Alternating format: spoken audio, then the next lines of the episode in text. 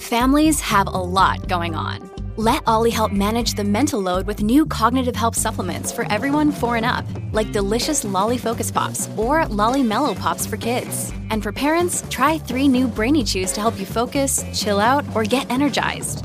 Find these cognitive health buddies for the whole fam at ollie.com. That's O L L Y.com. These statements have not been evaluated by the Food and Drug Administration. This product is not intended to diagnose, treat, cure, or prevent any disease.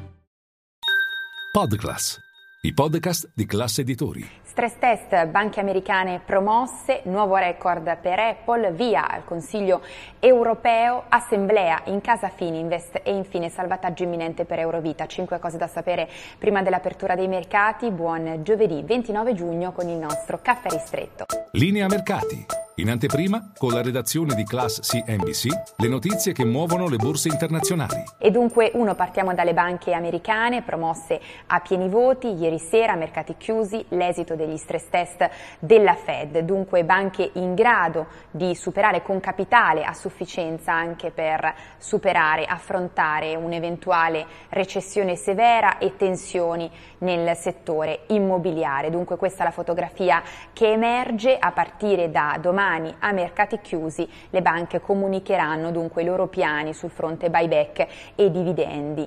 Ovviamente c'era tanta attesa dopo le turbulenze che hanno colpito il settore bancario americano a inizio marzo. Attenzione però che la fallita Silicon Valley Bank non sarebbe stata testata a questo giro perché infatti dopo l'allentamento delle regole deciso eh, sotto l'era Trump le banche di dimensioni ridotte vengono sottoposte a stress test solo ogni due anni.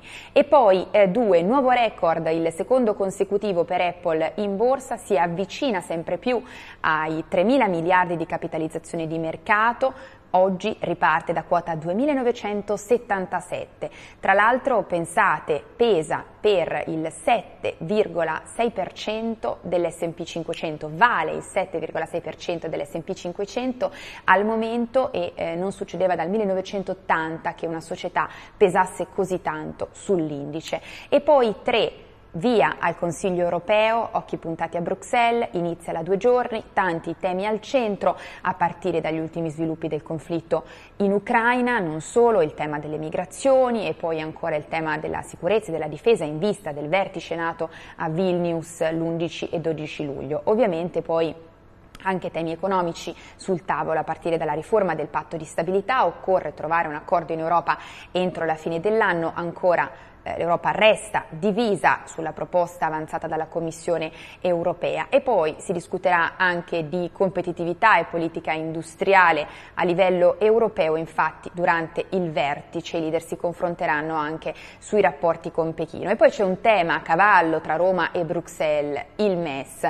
In particolare resta calendarizzato il voto in aula per domani alla ratifica alla riforma del MES, sebbene il governo punti a rimandare rimandare la partita a dopo l'estate. Nel frattempo però continua il pressing di Bruxelles, l'ultimo è stato il presidente dell'Eurogruppo Pascal Donoé in una lettera appunto in vista del Consiglio europeo in cui invita l'Italia a ratificare la riforma. E poi quattro, oggi assemblea in casa Fininvest chiamata a dare il suo ok al bilancio e a rinnovare il CDA.